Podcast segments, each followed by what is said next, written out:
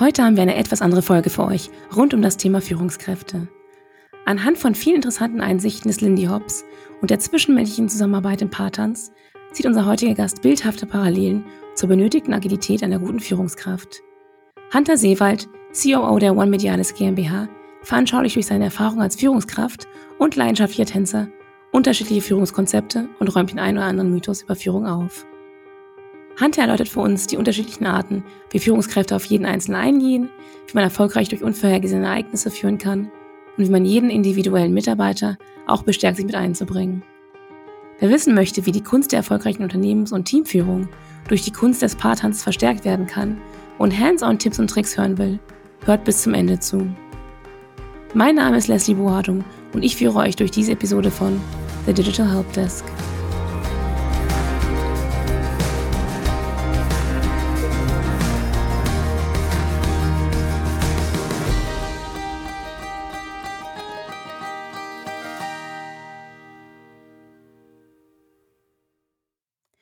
Hallo und herzlich willkommen zur heutigen Episode.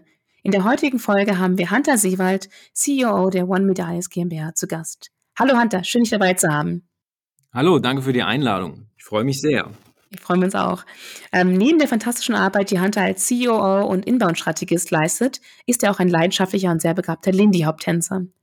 Heute wird es besonders spannend, da Hanta uns mit Hilfe von Beispielen und Analogien aus dem Paartanz anschaulich erklären wird, worauf es bei guter Führung ankommt. Fangen wir doch mal an mit einer, deiner Expertise, Hanta, und arbeiten uns dann auch nach und nach vor in die Parallelen des Lindy Hops in der erfolgreichen Führung. Einmal für alle Zuhörer, die sich noch nicht mit Lindy Hop auskennen draußen, erzähl uns doch, wie, wie du zu diesem Tanz gefunden hast und was dann Lindy Hop als Paartanz so besonders macht.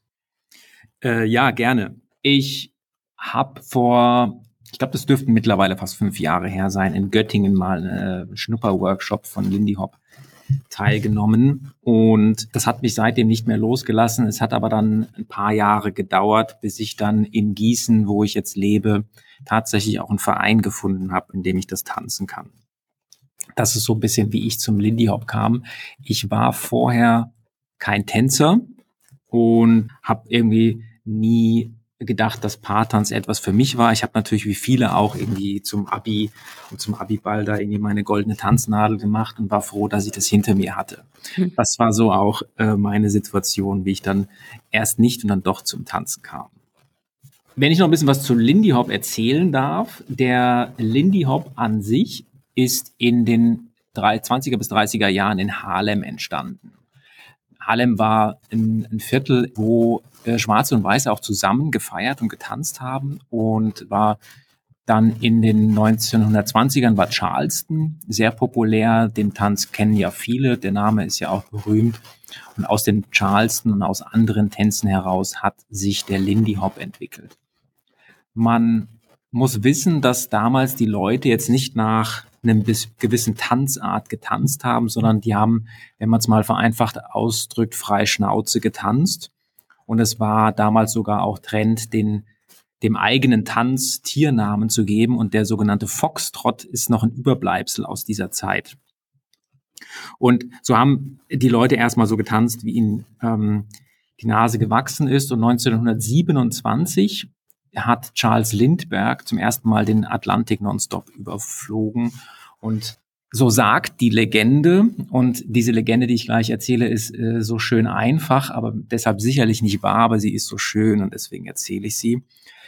Ein Tänzer namens Shorty George hat im Savoy Club in, in Harlem getanzt, und dann wurde er gefragt, was er denn da so tanze. Und dann hat er sich von dem Atlantiküberflug von Charles Lindbergh inspirieren lassen, hat gesagt, I'm doing the hop, the Lindy Hop. Und angeblich ist so dann der Name entstanden. Wer sich den Artikel über Lindy Hop auf Wikipedia durchliest, wird diese Geschichte nicht finden, aber sie ist so schön und deswegen habe ich sie trotzdem erzählt. Danke für die Geschichte. Und was macht den Lindy Hop denn so besonders? Also hast du da vielleicht ein paar Einblicke für uns? Also der Lindy Hop ist eine sogenannte Social Dance. Es wird abends natürlich getanzt und die äh, die Paare wechseln. Das heißt, man tanzt mit unterschiedlichen Tanzpartnern. Es gibt mehrere sogenannte Social Dances, die diese Eigenart haben. Der klassische Paartanz ist ja tendenziell eher so aufgebaut, dass man immer mit seinem Partner tanzt. Das ist schon mal ein grundlegender Unterschied. Und der Lindy Hop war populär, wie ich eben gesagt habe, also entstanden ist er in den dreißigern, war populär in den vierzigern. Man hat ihn auf Swing-Musik getanzt, damit ist es ein, ein Jazz-Tanz. Aber als dann die Swing-Ära endete und in den Rock'n'Roll überging, hat der Boogie den Lindy abgelöst und dann verschwand der Lindy Hop in der Versenkung. Und in den achtziger Jahren haben sich dann ein paar Engländer und Schweden auf die Suche nach den alten Lindy Hop-Tänzern gemacht, um diesen Tanz wieder aufleben zu lassen. Und bis heute haben, hat sich das dann wieder äh, steigender Beliebtheit erfreut. Und der Lindy Hop versucht sich so ein bisschen gegen dann so ein paar Konventionen, ich würde jetzt nicht sagen aufzulehnen, aber diese typischen Rollenbilder von Männern gleich Leader und Frauen gleich Follower versucht sich der Lindy Hop auch ein bisschen dagegen zu wehren und dieses ein bisschen aufzubrechen, ähm, weil Follower und Leader erstmal Rollen sind, äh, die jetzt nicht grundsätzlich geschlechterspezifisch sein müssen. Oft ist es natürlich auch so, dass in einem Tanz, wenn Leute Lindy Hop tanzen, dann die Männer äh, Leaderrollen übernehmen und die Frauen Followerrollen. Aber der Lindy Hop versucht sich aktiv dagegen ein bisschen hinwegzusetzen. Und das würde ich so als Besonderheit vom Lindy Hop bezeichnen. Ja, das passt ja auch ähm, super in die aktuelle Zeit rein, wo man auch immer diskutiert darüber, wie denn wirklich ein Leader aussieht, wie eine Führungskraft aussieht und wo wir ganz schöne Parallelen ähm, ziehen können zum Lindy Hop. Also von daher sehr, sehr spannend zu sehen und auch, ähm, auch zu hören, dass der Partner auch wechselt. Ich glaube, das ist auch sehr schön zu verstehen, wie kann das in der Führungskraft, ähm, Führungsposition aussehen. Ähm, wenn wir jetzt an Teams denken, wie bei uns zum Beispiel in HubSpot, wechseln wir natürlich auch auf die Manager. Und man muss ja trotzdem lernen, miteinander zu arbeiten. Also wie dieses Zwischenmenschliche funktioniert, wo man Impulse, die man vielleicht im Tanz lernt, auch in die Führungskraft übertragen kann. Damit wären wir beim Thema, weil ich ich finde, was ich jetzt so über Führung erzähle, ist ähm, eher so meine Beobachtung und meine Erfahrung, die ich äh, im Lindy Hop wiedergespiegelt sehe und was der Lindy Hop für mich mit Führung zu tun hat. Und zwar kann kann man beim Paartanz Führung üben. Du hast es ja eigentlich eben auch schon gesagt, es geht um Impulse, man muss sich aufeinander einstimmen und das ist eine Sache, die kann man beim Lindy Hop oder generell bei einem Social Dance sehr gut üben. Und für mich ist halt Lindy Hop, abgesehen natürlich, dass das ein total toller Tanz ist, der mir wahnsinnig viel Spaß macht, auch äh, tatsächlich ein Übungsfeld, um Führung auszuüben. Und da geht es mir im Speziellen auch so um, was du gesagt hast, dieses Verhältnis von Führungskraft und, und Mitarbeiter. Führung findet ja auf ganz unterschiedlichen Ebenen statt, aber zwischen Führungskraft und Mitarbeiter würde ich sagen, Führungskräfte heißen Führungskräfte, weil sie Kraft ihres Amtes Führung erschaffen müssen. Mhm. Dass eine Führungskraft führt, ähm, ist meiner Meinung nach zu eindimensional und damit öffne ich den philosophischen Raum rund um das Thema Führung im Vergleich zum Tanzen. Mhm. Kannst da vielleicht ein bisschen weiter reingehen? Also du sagst jetzt, eine Führungskraft ist nicht unbedingt immer die, die Person, die das führt, also die leitende Kraft des ganzen Teams. Ähm, mhm. Wie können wir uns das vorstellen? Eine Führungskraft hat erstmal eine gewisse formale Macht und die hat sie verliehen bekommen und die, diese formale Macht, die ist einfach da, die ist immer da. Ich kann als Inhaber von formaler Macht, kann ich die nicht ablegen und auch die Mitarbeiter und Mitarbeiterinnen können das nicht ablegen. Ich kann nicht so tun, als wäre ich, äh, hätte ich nicht diese formale Macht zu sagen, was jetzt passiert.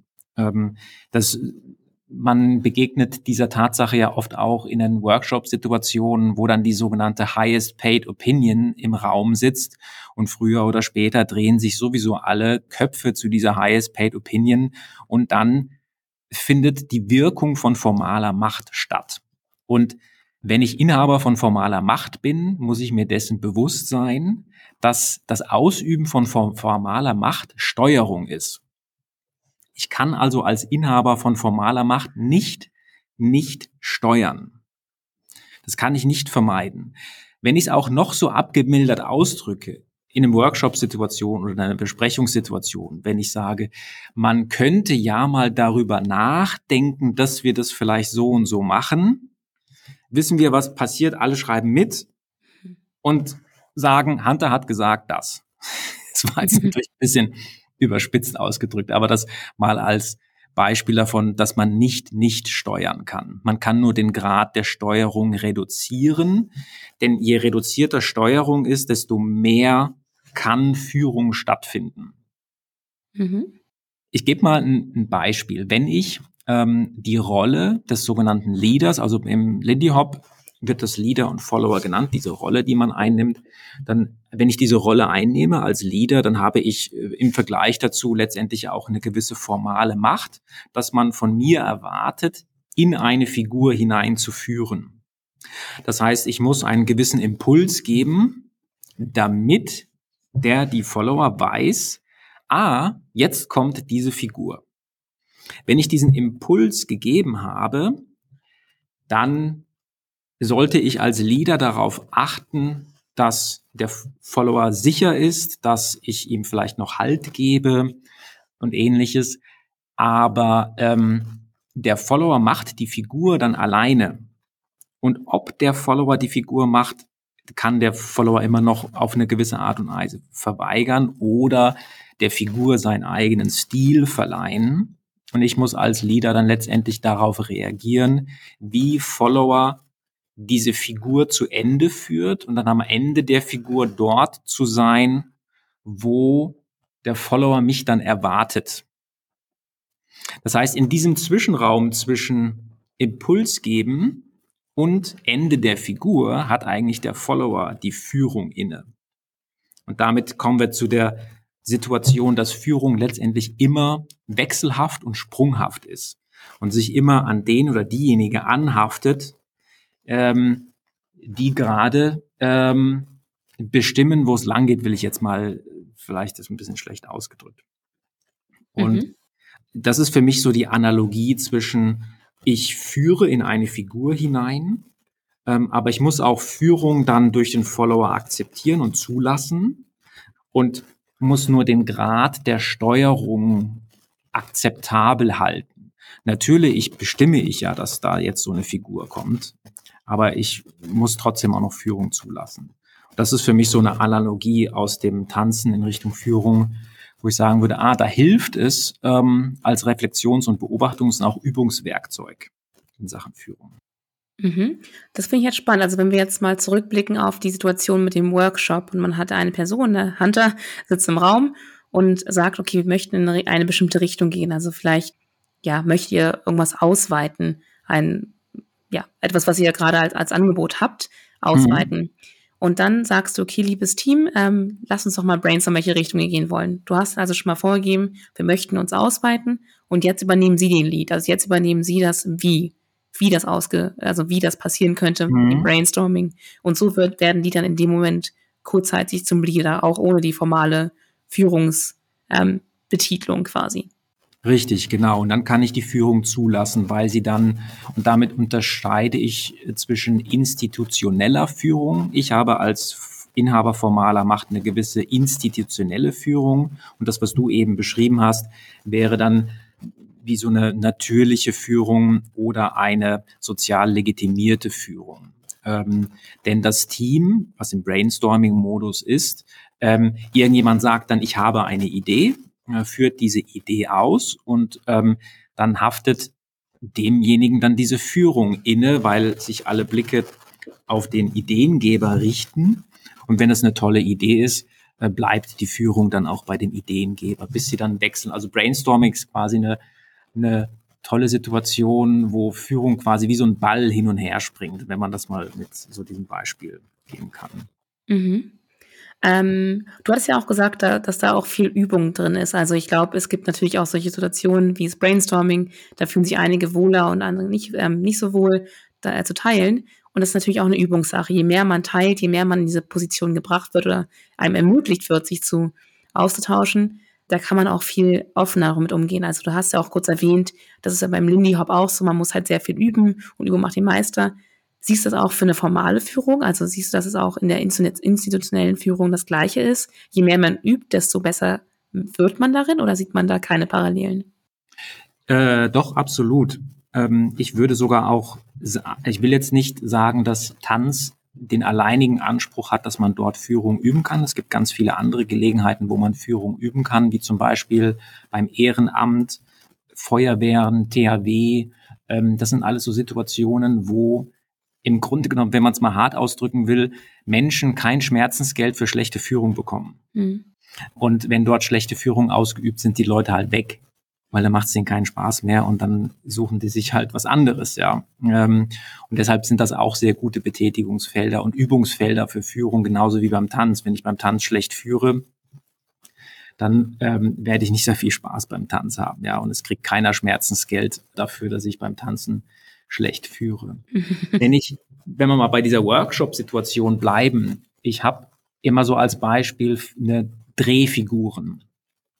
Wenn ich in eine Figur hineinführe, wo sich der Follower drehen sollte, dann habe ich in der Regel eine Hand oben. Das kennt man, ja. Man setzt, hebt eine Hand, meistens die linke, und dann dreht sich der Follower darunter. Das macht man ja oft auch einfach so. Die linke Hand hat eine reine stützende Funktion und manchmal einfach auch eine Energie geben. Das heißt, ich gebe die Energie und Follower nimmt diese und macht, wandelt sie in eine Drehung um.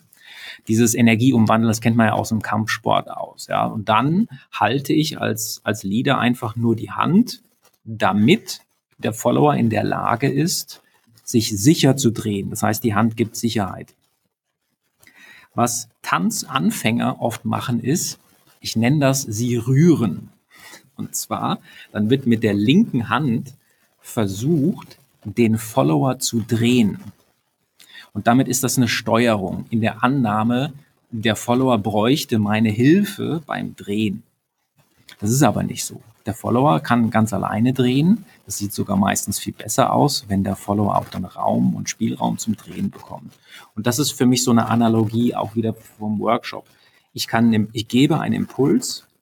Ich muss, kann auch Energie reingeben, ähm, damit sich vielleicht Dinge beschleunigen oder die Drehung schneller vollführt wird.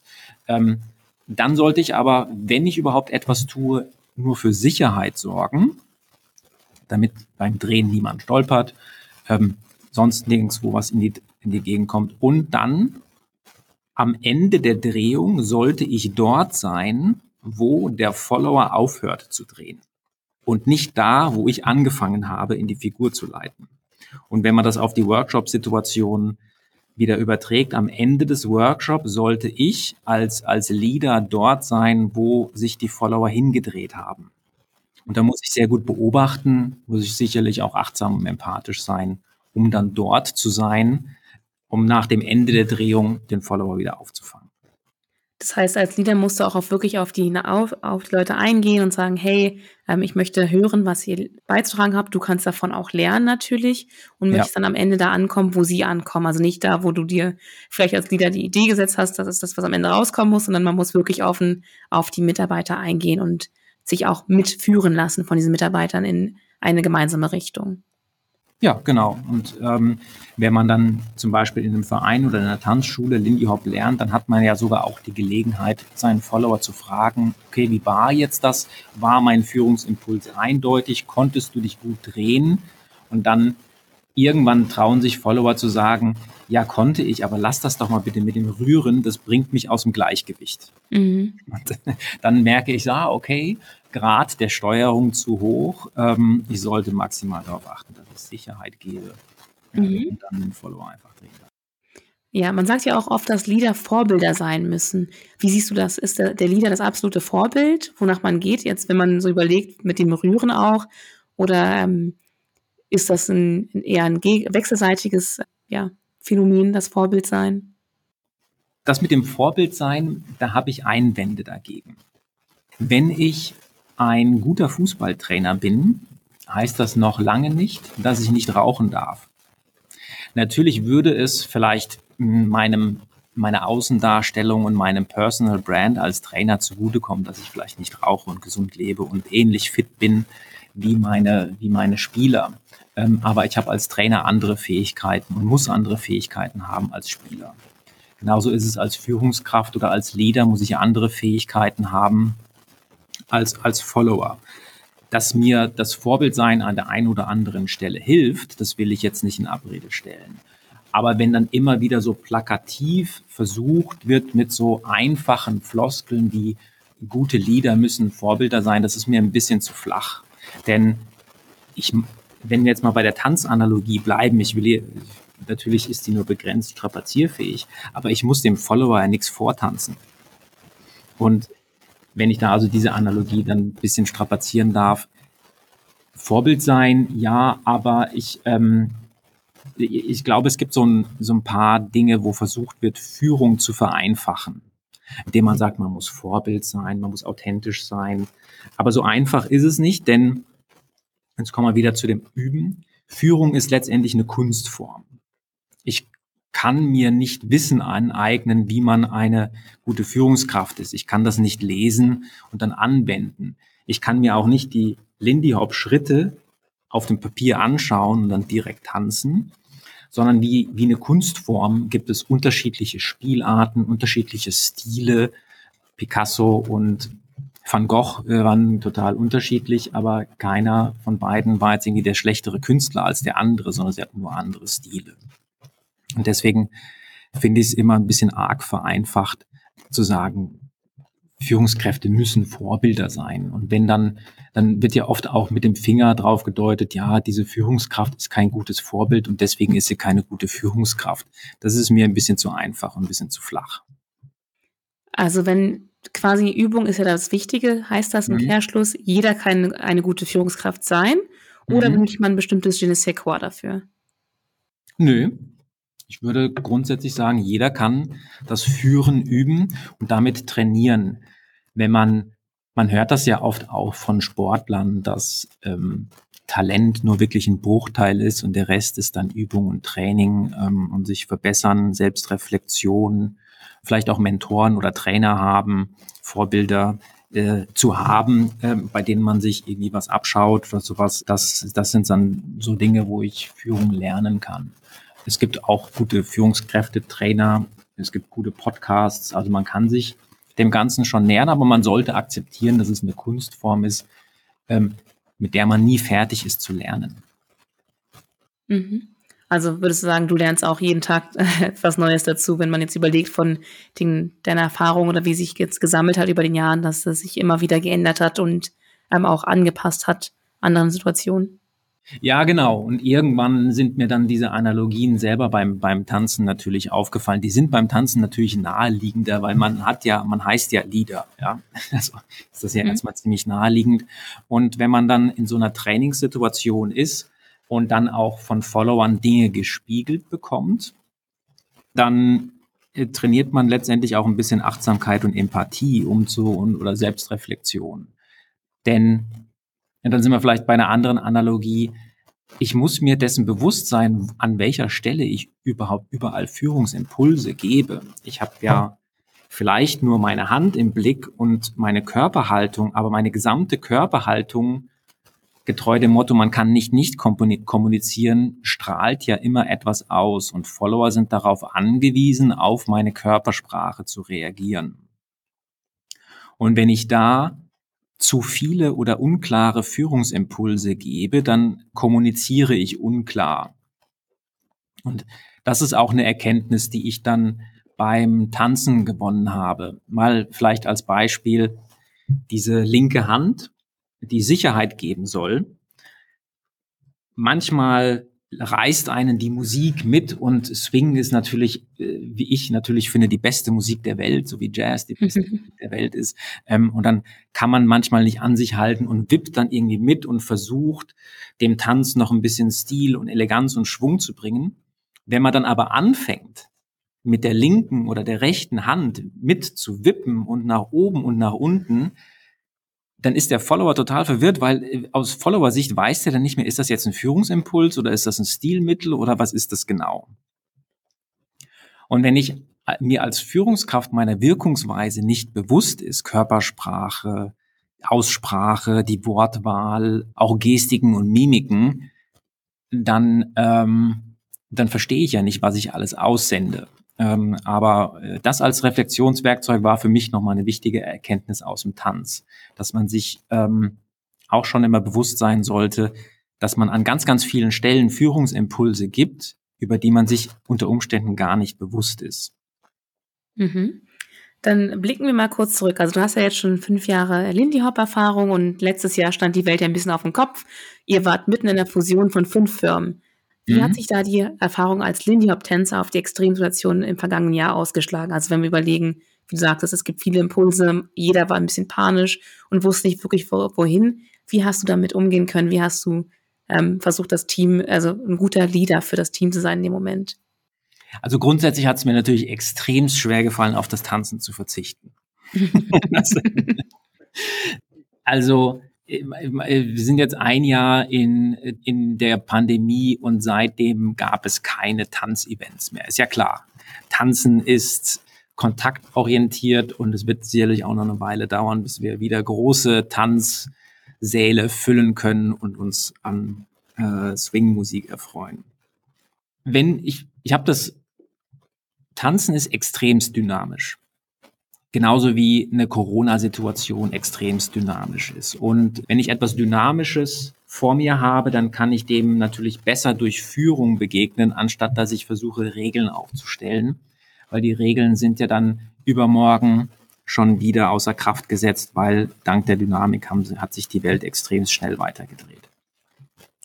Wenn ich jemanden zum Tanzen auffordere, auf einem Social abends äh, volle Tanzfläche, begebe mich dahin, versuche dann mit einem Follower oder Followerin, mit der ich noch nie getanzt habe, ergattere ich mir einen Platz auf der Tanzfläche, dann ist das ein, eine extremst dynamische Situation. Ich muss auf die anderen Paare achten. Ich muss mich auf neuen Follower einstellen. Welchen Stil haben die? Langsam, schnell? Wie ticken die? Man muss sich so ein bisschen aufeinander eingrooven, dann herausfinden, welches Könnenslevel, welche Figuren kann ich denen zutrauen oder nicht zutrauen.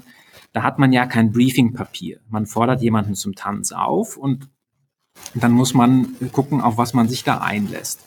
Und Corona war natürlich eine extremst dynamische Situation und dann einfach sich darauf einzustellen, dass etwas Unerwartetes kommt, hat vielleicht im übertragenen Sinne Sinne geholfen. Es war sicherlich kein vergnüglicher Tanz. Ja, das ist dann vielleicht etwas eine schlechte Analogie zu Corona. Aber mit Dynamik umzugehen, flexibel zu sein, zu reagieren, aber dennoch zu wissen, was man tanzen möchte. Diese Kombination aus, ich weiß, was ich will, aber ich bin dynamikrobust und kann darauf eingehen, das ist auch etwas, was man beim Tanzen lernt und was sicherlich bei Corona hilft. Denn wenn ich nur ein Spielball der Dynamik bin, dann äh, ja, bin ich ein Spielball der Dynamik, da fehlt mir jetzt der letzte Satz. Aber ähm, das wäre für mich so ein Vergleich, wo ich sagen würde, na, da hat ein Tanz geholfen. Also du hast einfach gelernt, ähm, jetzt Regeln aufzustellen, macht da nicht so viel Sinn, sondern eher zu gucken, wie geht man da Tag ein, Tag ein, äh, aus mit den Leuten um. Und ja. Wenn wir jetzt überlegen, du hast ja gesagt, man kann ja auch zu viele Impulse geben. Wie bist du damit umgegangen? Hast du dir gesagt, okay, wir machen erstmal keine Impulse? Hast du geguckt, wie wir vom Team, was es vom Team für Impulse geht, gibt? Also wie hast du, bist du damit umgegangen, zu gucken, wie man die Mitarbeiter in die richtige Richtung lenken kann? Also ich bin ja jetzt selber nicht in der Führungskraft, aber ich weiß, dass für uns auch sehr viel kommuniziert worden ist, auch sehr transparent, damit wir einfach auch Sicherheit haben. War das eine Sache, die bei euch auch sehr wichtig war in der Kommunikationsweise? Da habe ich mir natürlich im Vorfeld wenig Gedanken drüber machen können, was jetzt richtig und was falsch ist. Und wir haben letztes Jahr fünf Firmen fusioniert zu der One Medialis in der Corona-Zeit. Und das war natürlich eine extremst dynamische Situation. Ob wir da alles richtig gemacht haben oder nicht, kann ich jetzt, in, glaube ich, in dieser Situation schwer beschreiben. Ich glaube, dass da, wenn ich mir unsere Situation heute, muss da vieles richtig gelaufen sein. Ähm, ob man es hätte besser machen können, weiß ich nicht, weil ähm, ich sehe ja nur das Endresultat jetzt und bin damit zufrieden. Grundsätzlich halte ich es aber immer, viele Dinge sind nicht so gut, dass man sie nicht verbessern kann. Ähm, ich habe natürlich auch äh, selber unter der Dynamik auf gewisse Art und Weise äh, gelitten oder musste damit klarkommen und Situationen entscheiden, wo ich nicht wusste, was muss man jetzt wie, wo kommunizieren und was wird von der Regierung vorgegeben und dann am Ende doch nicht und dann ist es doch wieder anders, was ist jetzt richtig. Äh, auch eine moralische Abwägung, ähm, was ist sicher und was ist nicht sicher äh, für die Mitarbeiter. Wir sind im letzten Jahr im März ziemlich schnell alle ins Homeoffice gegangen und waren nur sporadisch im Büro. Wir waren dazu zum Glück in der Lage, technisch und organisatorisch. Das hat uns äh, geholfen und da hat natürlich, haben wir natürlich auch ein tolles Team. Und dann sind wir wieder bei der Situation, dass Follower und Leader im Grunde genommen, wenn es um Führung geht, gleichberechtigt sind. Dann übernehmen natürlich auch äh, Mitarbeiterführung, weil sie mit Eigeninitiative äh, dann Dinge umsetzen und für sich selber natürlich auch gucken, wie sie mit der Corona-Situation umgehen.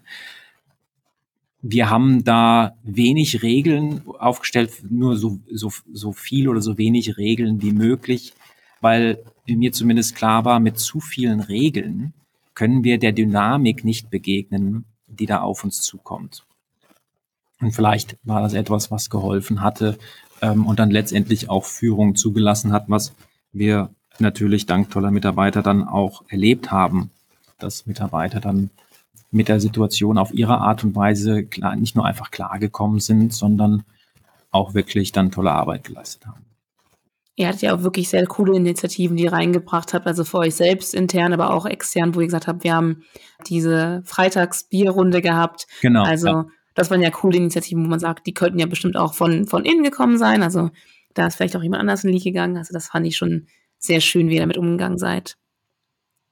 Ja, und ähm, wenn, wenn man so die Situation zwischen einem erfahrenen Leader und erfahrenen Follower hat, ähm, dann ist das wirklich ein sehr, sehr, also man sieht es ja dann auf der Tanzfläche, wenn man begabten Tänzern zuschaut, sieht das alles so leicht aus und so schön und so toll und das wirkt so, als hätten die jede Bewegung einstudiert. Das haben die aber nicht oft, die improvisieren ja auch und das ist dieses Zusammenspiel zwischen Impuls und Reaktion natürlich und selbst wenn erfahrene Follower und Leader sich noch nie zusammen getanzt haben, sind die beide natürlich sehr bewandert im Tanzen. Das heißt, sie sind echte Könner. Und wenn man das Followen und das Leaden, also beides übt, dann ähm, ist man auch in dynamischen Situationen natürlich auch bewanderter und kann könnerhaft damit umgehen, könnerhafter damit umgehen, als wenn man sich mit äh, Dynamik und Improvisation und Übungen noch nie so wirklich mit beschäftigt hat. Es gibt auch Tänzer, die tanzen beide Rollen. Ich muss sagen, ich bin dann doch eher äh, Leader-lastig. Jetzt könnten wir quasi eine zweite Podcast-Folge, die sich allein um das Thema Spezialist versus Generalist dreht, machen. Aber es gibt äh, sehr viele, die beides tanzen. Und das ist wahrscheinlich die Variante, die man, äh, wenn man ein guter Follower ist, immer gleichzeitig auch ein guter Leader und umgekehrt. Ähm, das gehört beides schon auch irgendwie dazu, um Führung ganzheitlich auch zu lernen. Und du hast ja auch gerade gesagt, ne, wenn man halt auch schon Erfahrung als Leader oder als Follower hat, dann ist man halt auch ein bisschen einfacher im Einspielen. Sprich, mhm. ähm, auch wenn, ich weiß nicht, ob die Situation hattet, neue Mitarbeiter in der Zeit ähm, ins Team mit reinzuholen, denen auch irgendwie die Kultur rüberzubringen. Hattest du das Gefühl, dass es auch möglich? Hattet ihr diese Situation überhaupt? Oder war das eine Sache, die ein bisschen schwerer ähm, gewesen wäre durch diese dynamische Situation? Äh, ja, die Situation hatten wir. Eine neue Mitarbeiterin, die eine Woche nachdem sie angefangen hat, ging alle ähm, ins Homeoffice. Und Kultur, also eine Unternehmenskultur ist ja immer da.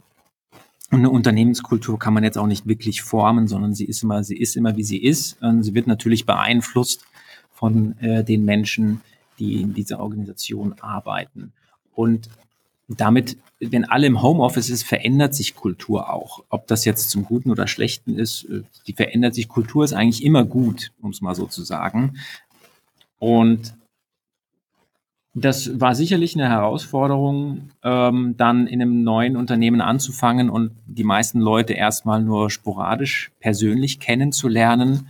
Aber es hat geklappt. Ähm, und im Sommer waren wir dann auch durchaus wieder ein bisschen häufiger mal im Büro. Aber es war schon wirklich ein, ein Jahr lang geprägt von primär Homeoffice und wenig gemeinsamer Bürozeit.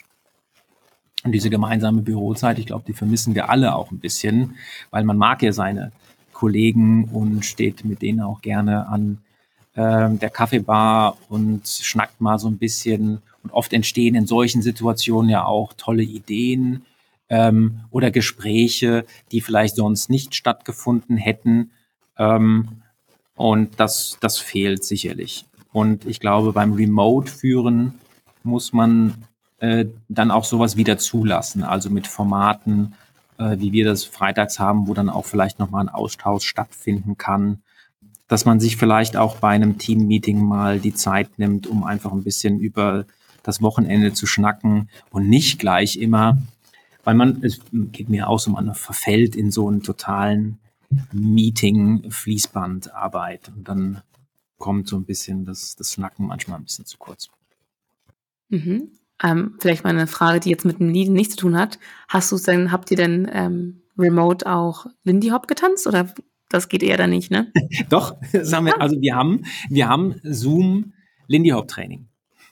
Also ähm, im Sommer war es möglich, im kleinen Kreise und großer Halle tatsächlich persönlich zu tanzen. Das war für eine kurze Zeit möglich, als die Inzidenzzahlen so niedrig waren im Sommer. Ähm, aber ansonsten haben wir größtenteils über Zoom Lindy Hop Trainings gehabt. Es gab auch äh, Zoom Lindy Hop Social Dances, wo jeder dann zu Hause getanzt hat und unterschiedliche D Js haben dann aufgelegt, da quasi Grüße an ähm, den Social Distancing Gemeinschaft aus Frankfurt und Gießen, die sowas seit, jetzt seit über einem Jahr veranstalten. Das sind Formate, die dann auch über Zoom stattfinden. Ich muss aber dazu sagen, es ist natürlich nicht das Gleiche. Also Lindy Hop, muss ich sagen, leidet natürlich, wie vieles andere, auch stark unter Corona. Und über Zoom zu tanzen ist nicht das Gleiche. Es bedeutet nämlich auch, dass man natürlich, um die Kontaktzahl zu reduzieren, immer mit den gleichen tanzt. Mhm. Und dann geht dieser Effekt verloren, dass man die Partner durchtauscht. Denn dann verfällt man in so Führungsgewohnheitsmuster. Mhm. Der Follower, mit dem man immer tanzt, weiß dann, ah, immer wenn der Hunter das macht, meint er eigentlich das. Und dann kommt immer die Figur. Und dann entgeht die Gelegenheit des Lernens, weil wenn ich als Leader in eine Figur führe und acht von zehn Follower kapieren es scheinbar nicht, dann muss ich mir an die eigene Nase fassen und sagen, hm, vielleicht muss ich da mal an meinen Führungsimpulsen arbeiten. Mhm. Also du meinst, das wird nicht dazu kommen, dass dann ein Follower, ein Leader mal sagt, hey, ich will jetzt mal Follower werden, sondern man bleibt einfach in seinem Alltagstrott drin und da geht die Übung ein bisschen verloren und das, das was du meinst, eine Übung macht den Meister, ist dann halt ein bisschen, ähm, kommt ein bisschen kürzer. Ja, man verfällt in so Gewohnheitsmustern, entstehen so blinde Flecken. Wenn man auf einer Tanzfläche mal Paare beobachtet, die schon ganz, ganz, ganz lange zusammen tanzen. Äh, manchmal zischelt es so, weil die Paare sich gegenseitig mal, ja, jetzt machst du wieder das, ähm, mhm. quasi schon genervt sind von den Marotten des anderen. Und ähm, das gilt es natürlich zu vermeiden und äh, indem man dann immer mit unterschiedlichen Leuten tanzt, hat man auch eine Gelegenheit, seine eigenen Marotten ein bisschen auszumerzen, weil man sie gespiegelt bekommt. Das stimmt, das stimmt. So, jetzt haben wir einiges über Lindy Hop gelernt und auch wie das mit der Führung. Ähm, ich fand die Analogien sehr, sehr spannend. Hast du denn etwas als Tipp für uns, also außer, dass wir mal Lindy Hop ausprobieren, ähm, als Tipp für uns, wie kann man in dieser Übung bleiben? Also, oder was ist das Wichtigste für einen, damit man eine gute, eine gute Führungskraft bleiben kann oder werden kann? Also das, was ich schon gesagt hatte, wäre, dass man dieses Prinzip, man kann nicht nicht steuern. Dessen sollte man sich immer bewusst sein. Und auch dieser Situation, dass Führung sehr flüchtig ist und immer stark wechselt, um dann zwischen der institutionellen Führung unterscheiden, die ich als Führungskraft verliehen bekommen habe, und einer natürlichen Führung, die einfach entsteht äh, und sich an jemanden anhaftet, der die Hand hebt und sagt, ich habe da eine Idee. Mhm. Dann, ja, also wieder, ähm, ich will es jetzt nicht äh, zu häufig sagen, aber das Führung üben, üben, üben, ähm, gilt ja auch beim Sport und bei vielen anderen Hobbys, heißt es immer üben, üben, üben. Das ist der Zeitinvest, den man tätigen muss. Manche versuchen natürlich auch, wie vielen anderen Hobbys, durch ähm, den Kauf von Equipment wie neuen Tanzschuhen zu versuchen, ein besserer Tanz zu, Tänzer zu werden, genauso wie man beim Sport vielleicht versucht, ein besserer Fahrradfahrer zu werden, weil man sich neues, neues Fahrrad kauft. Aber es hilft alles nichts. Am Ende muss man trotzdem üben. Ja, und klar. Das ist vor allem für, für neue Führungskräfte, glaube ich, ganz gut zu hören und zu wissen, ähm, weil wir sehen ja auch, dass neue Businesses jetzt ähm, aus, aus dem Boden herausspringen und dass Leute neue Verantwortung übernehmen. Ich glaube, das ist mal ganz gut zu hören, dass die Übung das Wichtige ist und nicht unbedingt nur das Equipment. Und ähm, das ist ja das, was viele Leute machen, direkt erstmal ganz viele Führungsbücher kaufen und Theorien lernen ähm, und dann irgendwie ein bisschen vergessen, das auch auszu, auszuführen und ähm, zu gucken, wie kann man auf die andere Person eingehen. Du hast ja gesagt, dass ja dieses Zwischenmenschliche auch ganz, ganz wichtig ist. Die, ähm, um nochmal zum Anfang zurückzukommen, in Harlem haben die Leute ja, wie ich gesagt habe, getanzt, wie, äh, wie sie wollten. Und haben sich das dann von anderen Tänzern abgeschaut, und dann gab es natürlich Leute, die auf der Bühne standen und einen Stil vorgegeben haben. Ähm, Die Tanzschulen gab es ja damals noch nicht, und äh, damit bis zu dem Zeitpunkt, wo Tanzschulen entstanden war, war äh, Tanzen wirklich was total Wildes, wilde Kultur. Das hat sich entwickelt, das war dynamisch, das war Leben. Ähm, das ist auch natürlich schwerer zugänglich für Anfänger, sich in so einer dynamischen Welt, so wie tanze ich denn jetzt, sind Regeln natürlich eine Hilfe. Tanzschulen haben dann das Tanzen systematisiert und Regeln geschaffen. Daraus ist vielleicht leider auch entstanden, dass dann irgendwann die Annahme kam, es gäbe eine richtige und eine falsche Art, eine Figur zu tanzen. Ähm, aber das gibt's ja nicht. Es gibt immer nur Stilvariationen. Dann sind wir wieder bei den Führungsphilosophien oder Führungsbüchern. Am Anfang hilft es mir schon, mal ein Buch zu lesen. Wie mache ich das denn? Was für Führungsstile, was für Führungsphilosophien gibt es? Äh, Servant Leadership, charismatische Führung, ähm, autoritäre Führung ähm, und wie was, was es alles gibt. Ähm, damit kann ich mich befassen, und dann hilft mir das als Einstieg. Irgendwann muss ich mich dann aber so ein bisschen von den Regeln lösen, und da hilft mir dann das Üben, um es dann ja in eine Kunstform übergehen zu lassen. So wie beim Zeichnen, man muss letztendlich erstmal lernen zu zeichnen, bis man dann die Regeln brechen kann, darf. Echte Könner brechen permanent Regeln, weil sie genau wissen, wo sie die Regeln brechen müssen, damit es zu einer Kunstform wird. Das finde ich einen schönen Abschluss. Ähm, Führung wirklich als Kunstform zu sehen, eine Kunst, die man lernen kann und die sich auch immer wieder ähm, weiter verändert. Also das haben wir ja auch, du hast ja kurz noch erwähnt, die ganzen Maler, die haben sich ja auch ähm, verändert in den ganzen Jahren und sind trotzdem wunderbare Künstler gewesen.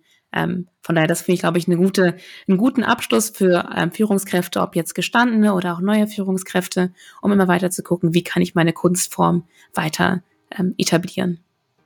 Vielen lieben Dank, Hanta, für die ganzen Insights. War auf jeden Fall sehr, sehr spannend. Ähm, ich freue mich auch schon äh, zu hören, was die Zuhörer davon halten und ähm, wie sie auch ihre Führungskräfte weiter ausbauen können. Ja, bin ich auch gespannt. Ähm, auf Kommentare, Feedback freue ich mich natürlich, denn habe ich ja vorhin gesagt, die Selbstreflexion ist natürlich ganz wichtig, um da Dinge, und ich bin auch äh, gerne bereit, über Führung noch weitere Stunden lang zu philosophieren, über andere Stilrichtungen, und äh, wer sonst auch noch gerne über Führung philosophiert, kann mich gerne kontaktieren, zum Beispiel auf LinkedIn. Super. Danke dir. Ja, danke auch. Ähm, hat mich gefreut. Bis ganz bald, ne? Bis ganz bald. Jetzt fehlen mir die Schlussworte. Auch ist nicht schlimm.